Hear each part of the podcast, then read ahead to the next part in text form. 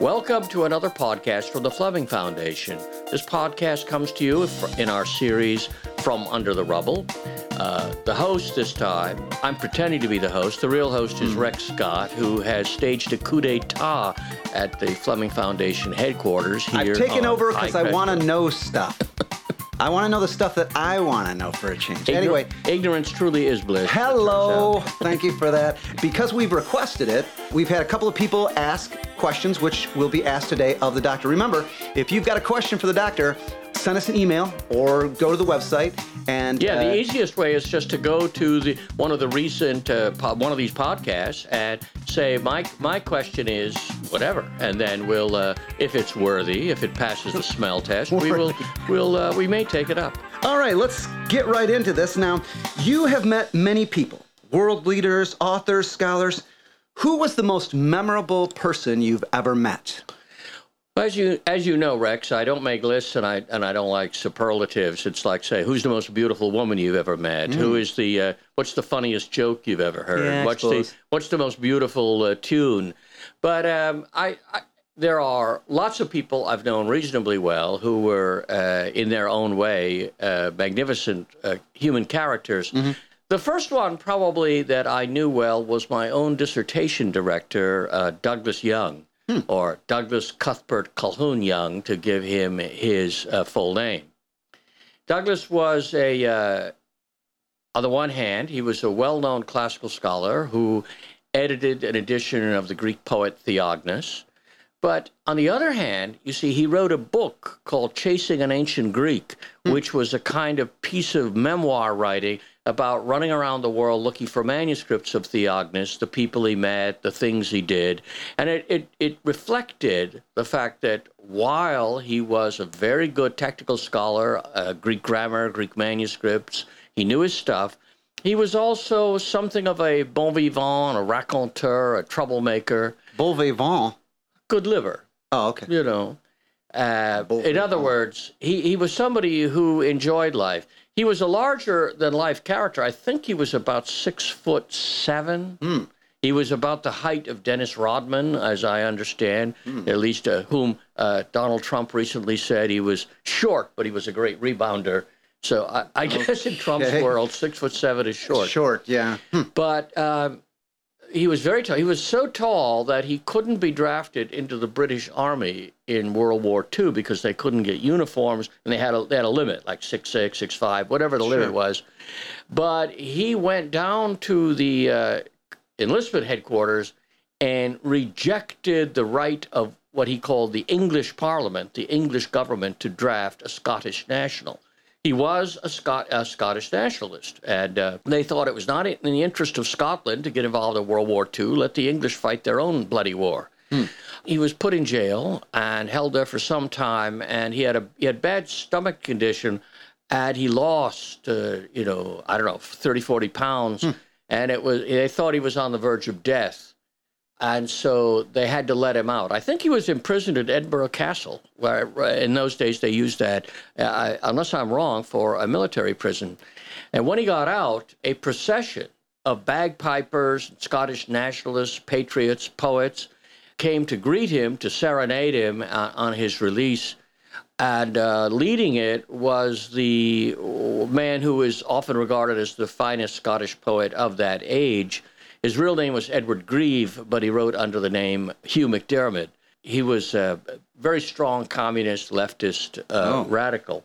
But MacDiarmid, uh, that was his bad quality. Mc, uh, MacDiarmid's good quality was his love of Scotland and his love of Scottish traditions and Scottish literature. Yeah. And Douglas Young, uh, certainly, he was he was a Scottish nationalist. He was a great classical scholar. He was also a poet of some merit. And if you look in the Oxford Book of Scottish Poetry, of Scottish verse, you'll find a poem or two of his uh, there near the end. And he was an historian. He wrote a book on Edinburgh in the age of Sir Walter Scott, which is both literary, political, social history, but he wrote a lot of history. He was a he was a, a wonderful man, a kind man who was mostly misunderstood, I think, by his students and uh, fellow faculty members. I can remember once being at a at a party.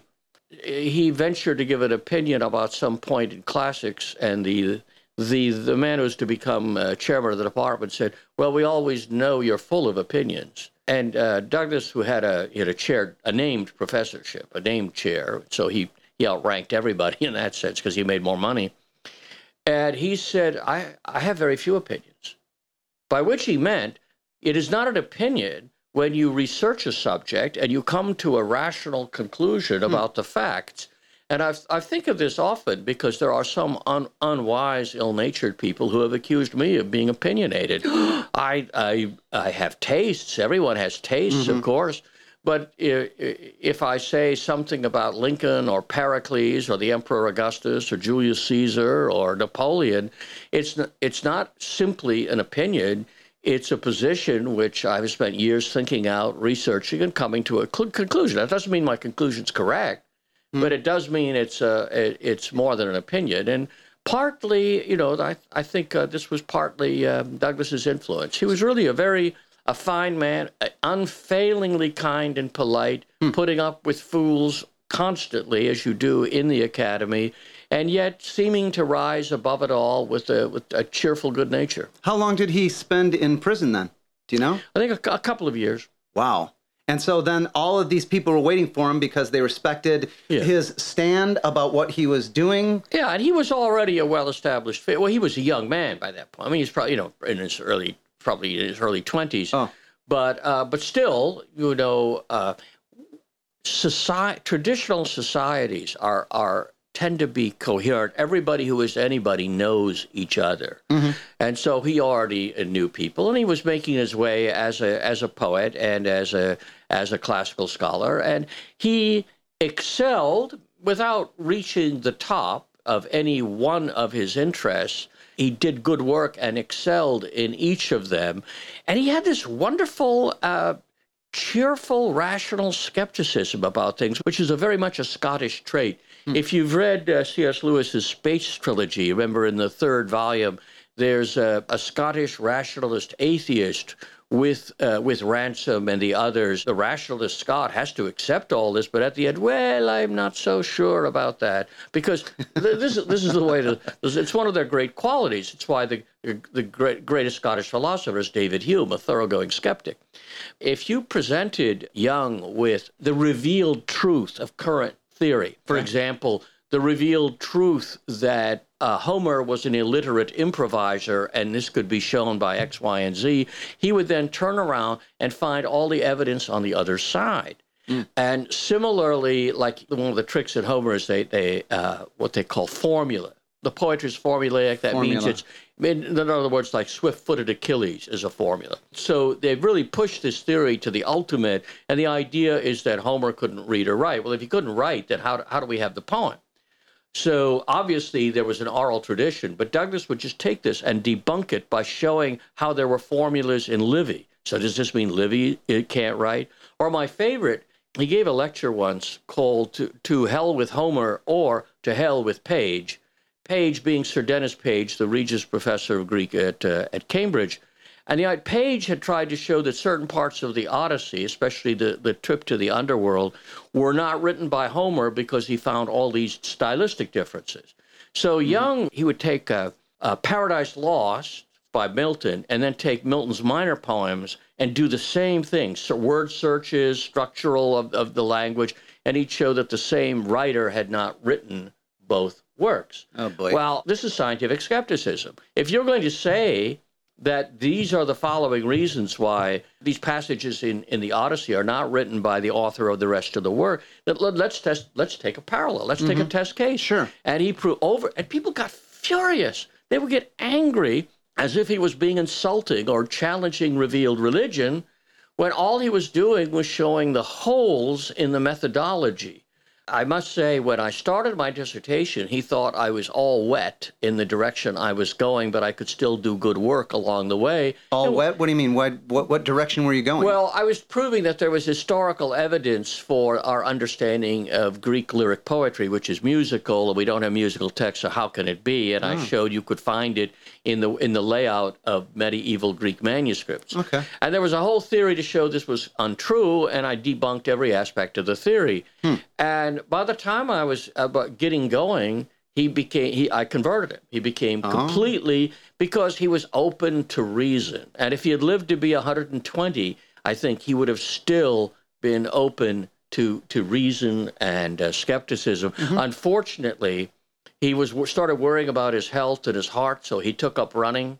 Was dead in a few months. Oh no. Heart dropped dead of a heart attack, dressed in his running outfit. Oh boy. So, just a little warning: people people might contemplate the career of Dr. Jim Fixx, the great apostle of running, who also, well, he died in his 40s uh, running. Oops. It's uh, running is, I don't think, a really good hobby to take up. The facts are right there, and not not easily to debunk the the actuality of it. Now, we had a question from, um, as I said before, uh, from I was going to say a listener. Uh, but uh, what would you call people that follow a website? Oh, well, well, listen, but also somebody who listened to this podcast. There you uh, go. So they are pod- listeners. So listener, yeah. Listener and reader. Um, and he wanted to know what you thought about Reagan, uh, President Reagan. What are your thoughts on President Reagan? I was you know, mildly enthusiastic during the uh, the late 70s. Reagan talked what seemed to be common sense. We're engaged in a struggle for global power with the Soviet Empire. It was time for us to stand up and assert ourselves. Uh, I also was uh, rather skeptical about the Cold War because the, the Cold War seemed to justify taking away uh, civil liberties from American citizens. I didn't see why we had to imitate the USSR in order to defeat them. But I was still, I voted for Reagan.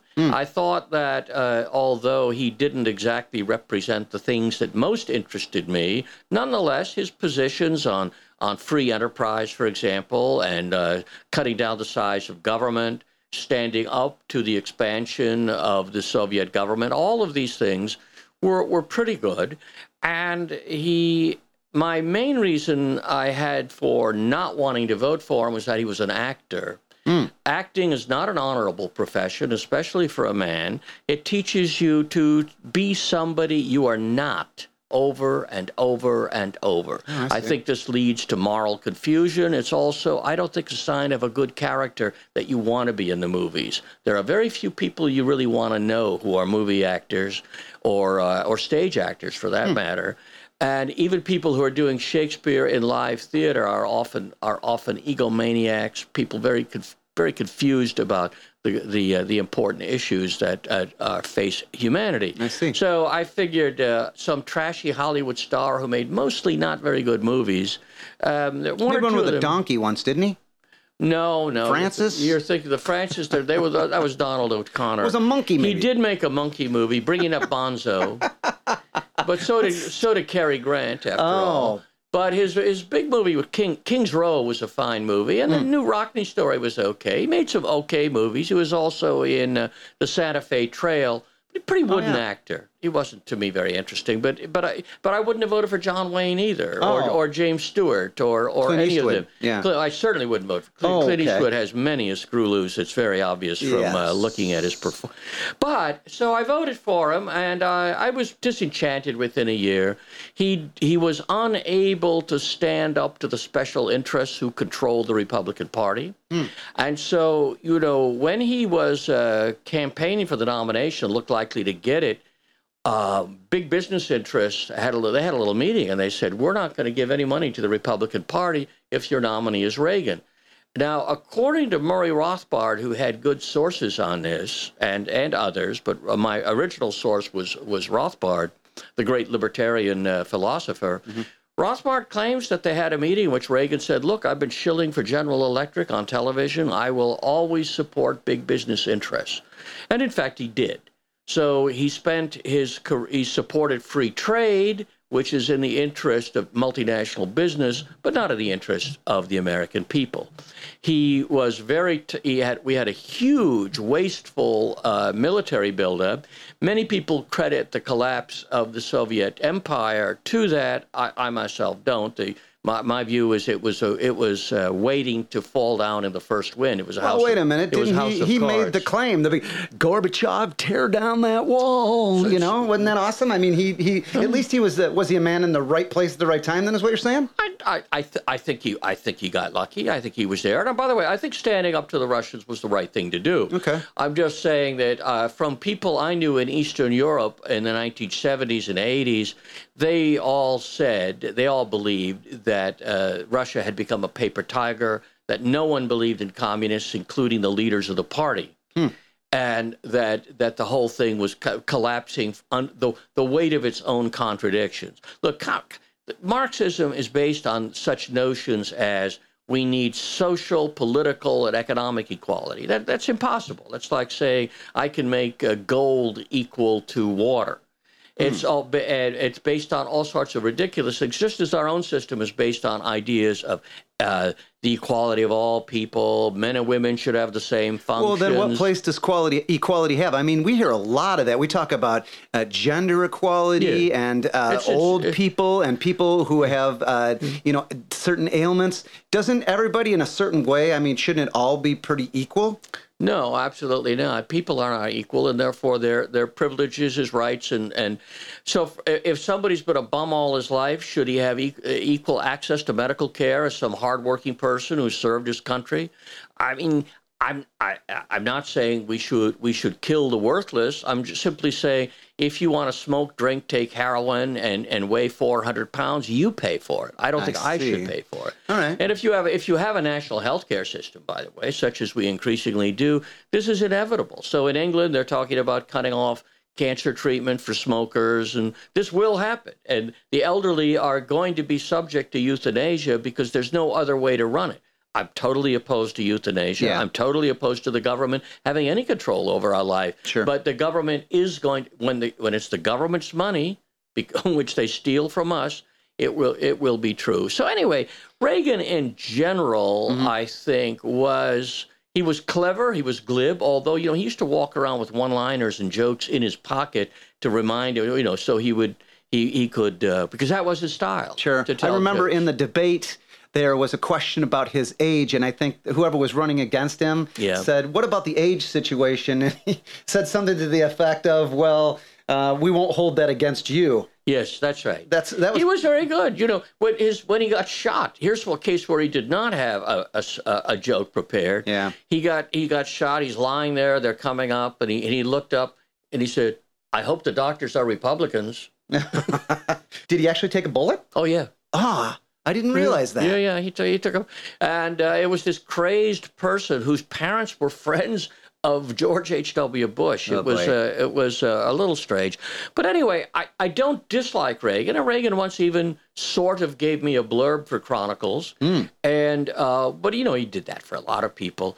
Yeah, I think he was pr- probably a, a, a decent enough man, but the claims that he was an extraordinary president who changed America, I used to say to people, well, you know, when Jimmy Carter was president, if you had said that homosexuals enjoy all the uh, regular rights of American citizens and have special claims to make sure their rights are protected, liberal Democrats would have laughed at you. When Reagan's vice president, George H.W. Bush, uh, stepped out of office, no Republican in his right mind would have dared say in public that there are not special rights that belong to homosexuals. So this is progress. Ah. 12 years of Reagan Bush and the homosexual rights industry had become institutionalized within the Republican Party and the conservative movement. Yeah. So, as, as far as I could see, everything which conservatives had said they believed in in the 50s, 60s, and 70s Yes. was destroyed in the Reagan Bush years. So if you're, I, I do not regard myself as any kind of belonging to any movement, but if you have anything like conservative instincts, you have to look back and see that time as a disaster. What about Reaganomics? Wasn't I, I'm not sure I understand what Reaganomics is, but wasn't it obviously was named after him? What's the principle there? Well, a lot of it goes back to Arthur Laffer and the Laffer curve. The idea is if you cut, the more government spending you cut, it will cause a rebound in the economy and you'll end up actually making more in tax money. Now, some of this actually is quite old and of distinguished lineage in economic theory. the trouble is the Reaganites, and I've known a number of people who worked in the Reagan administration and different, both in the Justice Department, White House advisors, et cetera, and uh, they will all tell you about the Reagan economic miracle. And when you press them, they will say, well, he slowed the growth of government spending. Really? That's it? Slowed, the growth? He didn't cut it back. Oh. He, he, he didn't. He, he slowed the growth temporarily, and then of course it went on a went on a rampage shortly afterwards. So if that's the best the conservative president could do to slow the growth of evil, hmm. well then you might as well not bother to try. The little bit I know about Reagan personally, although you know he was a weird person. He and his wife consulted astrologers Yeah, I heard whole that. time. That didn't make sense to me. And uh, Carroll Righter, the newspaper astrologer, was a close friend. And Righter and others have said that he never made a major political decision without checking with an astrologer, without seeing what the stars Oh, say. boy. Now, this is paganism Yeah. of the worst type. It's the lowest kind of paganism, but it's forbidden to Christians. You know, Reagan never went to church. The idea that Reagan was a was he was he was a nominal I don't know Presbyterian Protestant Okay. general Protestant. Was he pro-life?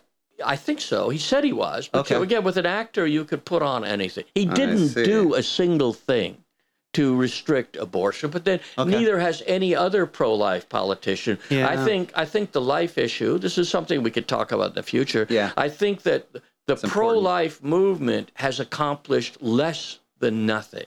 They have not succeeded in slowing the rate of judicial murder through abortion and euthanasia in America. We're going to leave that one alone for now because that's a hot topic. Now, see if you can guess who I am to answer the next question. Never, never, never give up. Isn't it perfect? It's spot on, isn't it? Bugs Bunny? Oh, gee. Winston Churchill. Somebody asked, What do you think about Winston Churchill? Yeah. Um, you know, I grew up liking Winston Churchill. I read when I was 12 years old his entire, what, five volume history of the English speaking people. I read his book on, uh, on World War II. I even once read his incredibly long book on his great ancestor, the Duke of Marlborough. He's a good prose stylist, uh, a very wily politician, Yeah. completely unprincipled and unscrupulous. it would what? be very hard to say, you know, what did Winston believe throughout his career or even uh, for a 10 year period? He was constantly changing parties, constant, therefore changing ideology. But he once said, you know, to betray a party once looks like treason, but to change parties four times, as I have done, requires genius. Oh, boy. So he was a he was a treacherous, unreliable person, a typical product of the of the British aristocracy. As I said, he's a direct a direct descendant of John Churchill, who became the Duke of Marlborough. And how did he do that? Well, you know, he he'd owed much of his career to the King James II. And when they engineered a coup, they wanted to bring in this Dutch bisexual uh, king uh, who was uh, married to James's daughter. So it's one of the worst acts of familial betrayal. Oh. The daughter, her husband, who is also, by the way, a nephew of the king, hmm. they overthrow him on ridiculous grounds that his wife had given birth to a child smuggled in on a warming pan because it would be a Catholic heir to the English throne. And so they have the so called glorious revolution, and John Churchill and other top English officers betrayed their oaths, betrayed the man who had befriended them.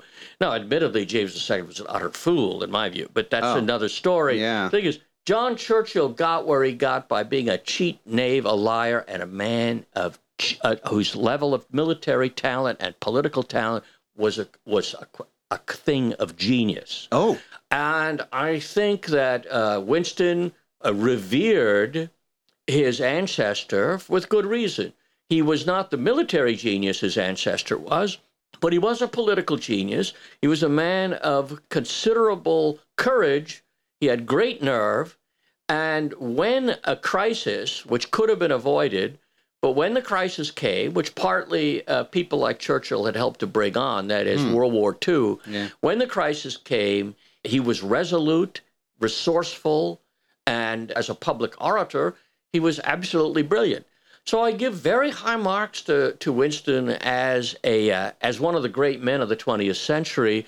Uh, not a very good man, not a man I'd particularly uh, want to know. His whole family has has consisted of people of very dubious personal lives. Evelyn Waugh was a friend of Winston's son Randolph, and and some of uh, Waugh's anecdotes about having to bunk with Randolph during World War II are very funny because because Randolph, like his father, was drunk all the time.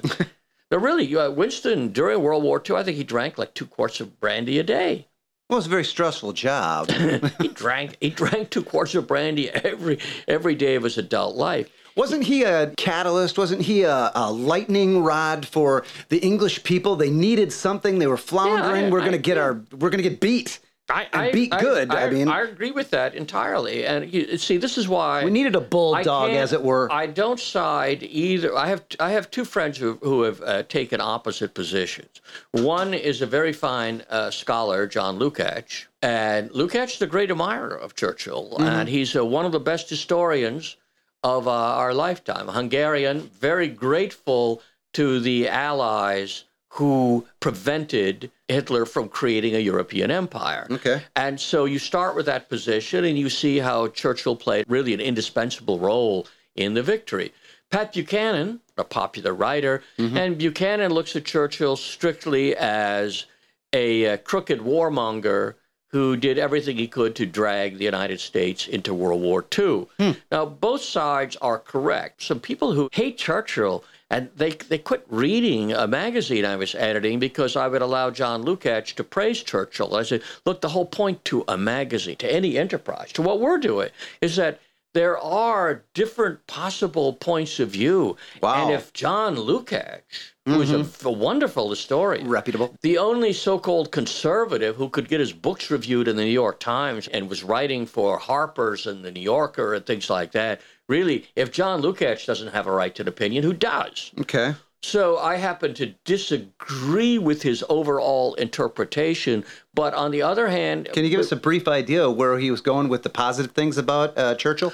Well, his decisiveness, he had great political clarity. And once it was clear that we, that England could not stay out of a war, then the thing to do was to go in all, both feet all the way and to drag the U.S. in. Oh. Now, fortunately, fortunately, see, I'm, I'm not talking now as an American. I'm just being objective, like a Martian. Okay. Fortunately, he had a good American friend who had been Secretary of the Navy, Franklin Roosevelt. Oh. So it was very easy to snooker the dim-witted FDR Oh boy. into getting us into a war with Germany.